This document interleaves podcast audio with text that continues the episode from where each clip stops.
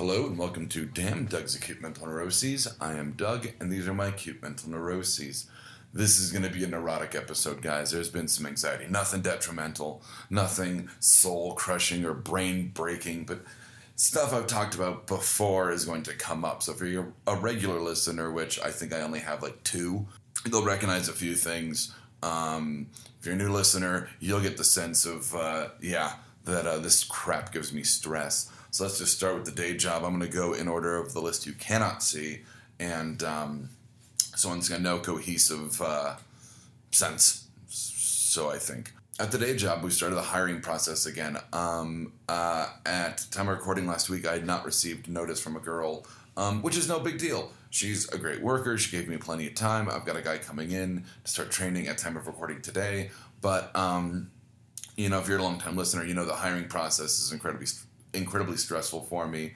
I don't like interviewing. Um, I don't like standing on errors, and I don't like making people nervous. They have to be like, "Oh, I got to be on my best behavior." And usually, I'm wearing like a Batman T-shirt, and I'm like, "Look, I'm gonna say fuck during your interview, so let's just." You know, cut the shit and uh, you know make this as casual as humanly possible, and I like that.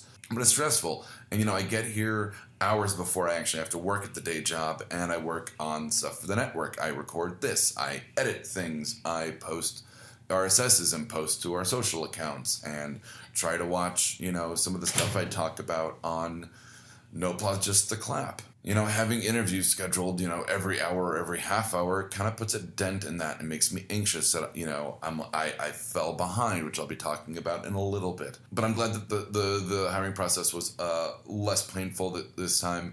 I've really gotten better at being honest with people in terms of not giving them hope or, um, you know, being totally honest and diplomatic and saying, look, um, we'll keep you on file, but I need someone who will have open availability. That's what I'm looking for. We'll keep you on file in case, you know, something opens up. But, um, and usually, you know, they get a little crestfallen, but it's like that's the reality, you know. If you have a, another job and you're looking for a second job, I need someone with open availability. I need someone who this is going to be kind of the first job priority. So, um, not saying I, that this place above all else, but you know, this is a place that pays me, uh, that gives me the money to funnel into the network and to afford all of the Red Bull and cigarettes that uh, no applause, just the clap needs and, and wants. And then, you know, the uh, bi weekly pizza I buy for, you know, uh, shooting the gap. So, and, uh, and Gazo's been going through a little rough patch, so I've been giving him little presents um, you know, when he wants a drink, I'll buy him a drink. I don't like people drinking around me, but, you know, I understand. For right now, he needs to self medicate. I don't agree with it, but I understand that crutch all too well. And as long as it's not rampant abuse and uh, it doesn't affect the show, I've, I've got no problem with it. I have to put on my you know, producer slash friend hat on that one. Um, the day job was a little stressful. Uh, there's a uh, a girl that I've, I talked about last week that I keep butting heads with. Uh, I think part of it is I don't explain where I'm coming from. I think that there is some amount of fault on me that um, last week I talked about the whole shopping list thing and how she sent me a passive aggressive note as opposed to just asking me where like why I crossed things off a list. Um, and really, and I said uh, last week, I said, oh, I should have written a little note saying, hey, that's in the back. Well, okay, I need to get better about telling people where I'm coming from because when I see, you know, three people on when there should only be two, they don't know that I suddenly get you know anxious about um, labor costs and stuff like that, and if stuff's getting done or if they're socializing, um, and that's just a waste of labor. If you're not doing anything, I'll find you something to do. And no one ever wants me to find something to do because the first thing I'm going to say is you're going to sweep and mop, or you're going to um, clean the mop sink, or you know there's something that could be deep cleaned. You know, it's not fun stuff, but Anyway, so I'm giving up on trying to fix her. Um, I know that's a problem with me as as guys. Um, guys tend to want to fix things. You know what? Whatever problems she's having in her life, whatever problems she's having at work, I am just kind of backing off unless it's totally detrimental to the business. Um, I will try to explain where I come from whenever I critique her uh, constructively. I give up, and either she'll, you know, respond to you know just being kind of let go and I'd be like, look, there's no safety net now. Um, good luck on that tight wire. Um, or she's going to fall and she's going to hang herself. I don't know. So it's one of those. It's not an experiment. This is whether she knows it or not. Like this is it. Like you fuck up, you fuck up, and there's nothing I'm gonna do to to help. I'm not gonna back you um, unless you know I feel the need to um, really st- step in. Speaking of things I need to step into, um, the novel's progress has been an uphill battle. I still haven't written anything in a, over a week.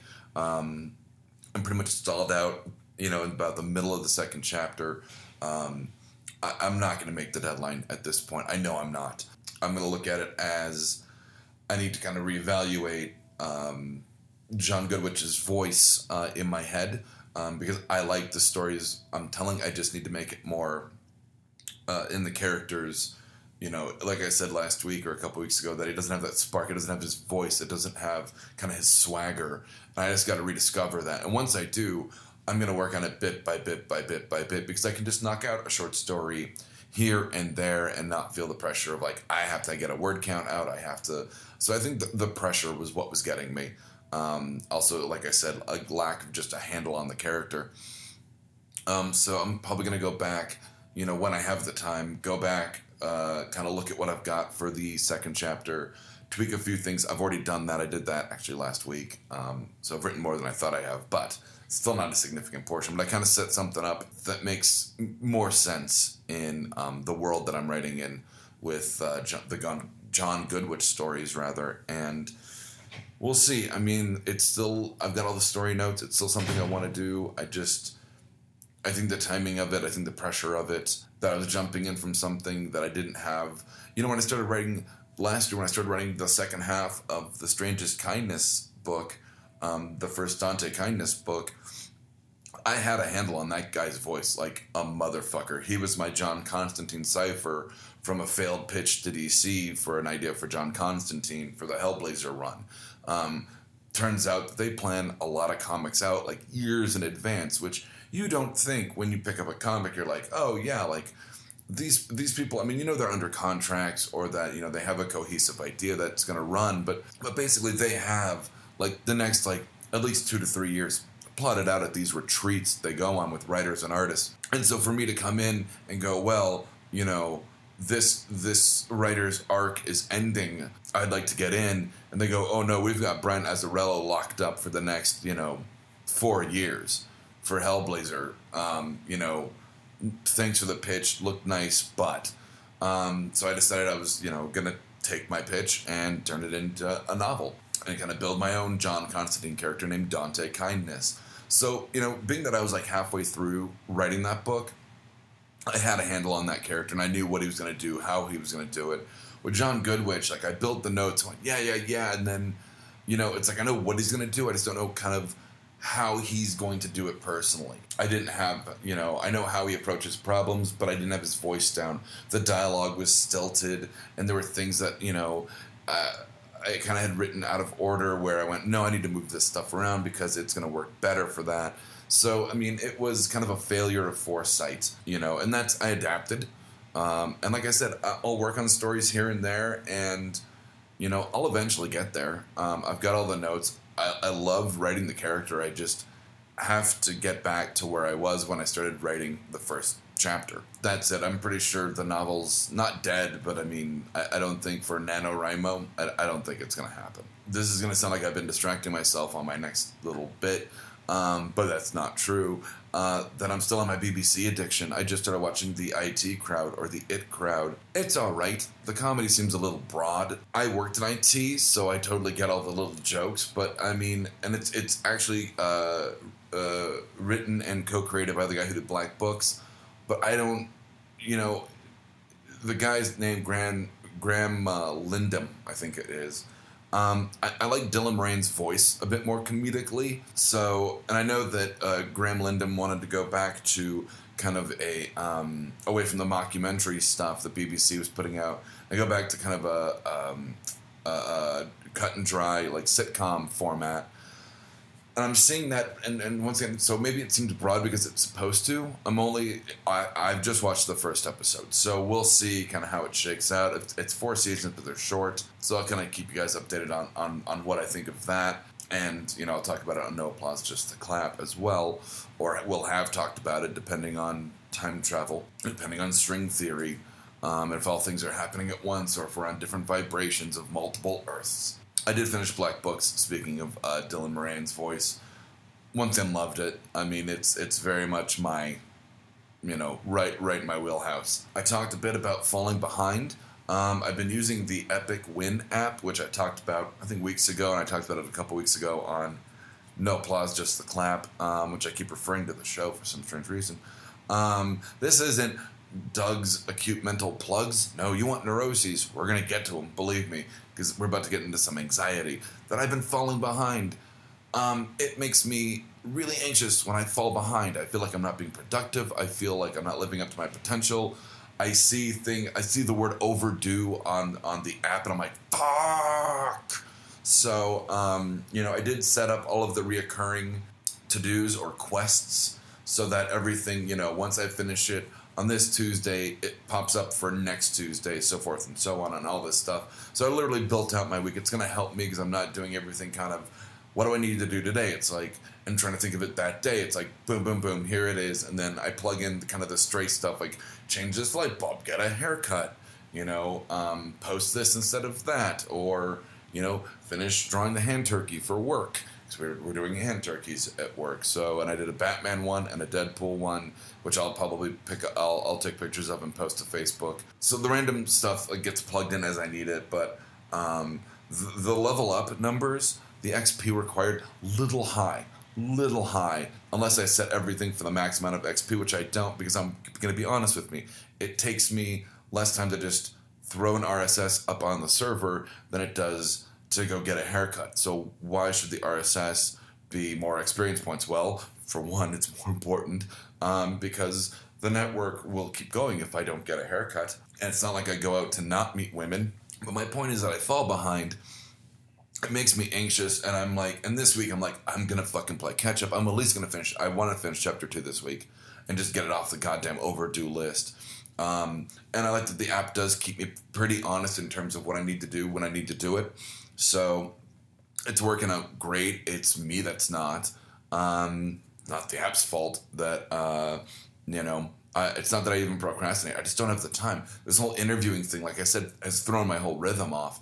And I had a meeting with a PO uh, last week, which went really well, but that ate up time, you know. And I go to a night class on Tuesdays, so that eats up time that I'm not, you know, either taking an input. So then I watch something Wednesday morning as opposed to working on, you know, dot dot dot. So you can probably hear that I'm speeding up my voice because, like, I'm, I'm actually getting anxious talking about the anxiety so I'm trying to play catch up as best I can. Um, I should be back on track um, by the end of this week. And uh, instead of setting a date for chapter three, I'll just write someday, and I'll kind of go, well, if I can kind of pick at it here and there throughout the next couple weeks, you know, maybe I'll write a short story like every couple weeks. You know, it's it's I'm not on a deadline. This isn't a book contract. I'll just I'll just you know kind of you know peck away at it, and then it'll eventually be done.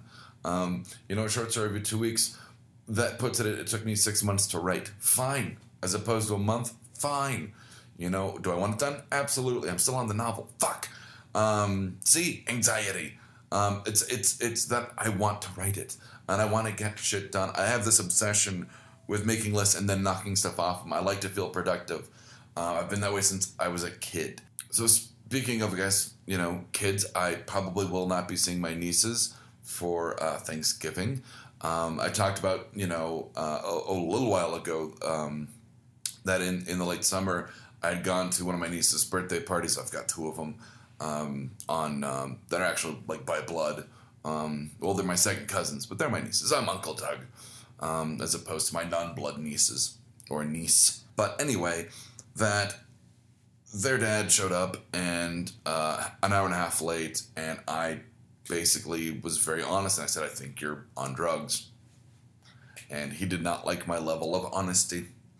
Um, and I think that may have created a schism. And I have talked to my mom and I'm like, Have we heard from the family about Thanksgiving? And she goes, Nope. And I said, Okay.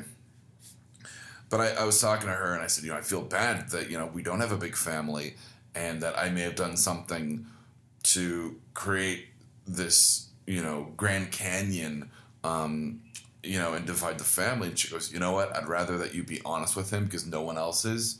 Everyone else is in denial or just ignoring it or they're not facing up to whatever it is. She goes, you took that, you know, that baton up and went, fuck you, you're on something. You know, you're showing to your fucking daughter's birthday, fucking high, you scumbag. That's bullshit. Um, she goes, whether it was true or not, you know, if it he may be playing the victim, he may not be. I don't. I I personally don't know. I haven't talked to him in six months. I thought about reaching out to him, maybe with the holiday season, and going, you know what? I need to apologize, not for what I said, but maybe how I said it and when I said it. But I'm not going to apologize for what I said. I think there's something going on, and I think you may need to explain it to me. And I think that, you know, maybe at the beginning of next year when I'm off of probation and I can um, not have uh, abject terror at being around someone who may be um, on something. I mean, I, I wouldn't like it anyway, but at least I wouldn't be putting myself at a huge risk. The risk will be minimal at best. That I can sit down with them and go, look, okay, now I can, you know, we can sit down with a couple beers, we can talk this thing out. Like you need to explain where you're coming from, because I obviously don't understand, or I, or or I completely understand and I'm right, which is even fucking worse. And you need to fucking get help, because your life is fucking falling apart. And the thing is, uh, he has no money to lose, and he barely sees his kids. And the wife already is, they're already divorced, and you know the parents are in denial. There's no fucking rock bottom for him. He has literally nothing to lose. They're gonna come home and find him fucking dead. And I'm gonna get up and go, you know what? I love my cousin, but however long ago, I called this. So fucking told you so. And then I'm just gonna walk off and go, You're all fucking idiots. No one fucking called him out except for me, and now he's fucking dead. The end. So, anyway, we'll see what happens with Thanksgiving. Um, I doubt I will see um, my mom's side of the family. My dad is fucking, I don't know, like I said, uh, every year I refuse to call the man to remind him to call me for my birthday. I'm, I'm still waiting for a birthday call from two years ago, a year ago. We'll see about this year. Maybe he'll go for the trifecta, he'll go for the hat trick. I don't know. We'll see. Other than that, that's it.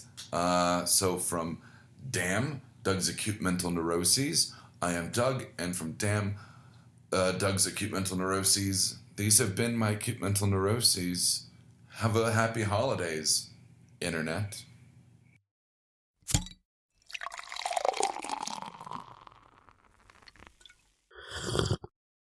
Oh, yeah. This has been a Blood Alcohol Content Network production. For more information, visit www.bacnpodcast.com. Your home for almost bacon and banjo!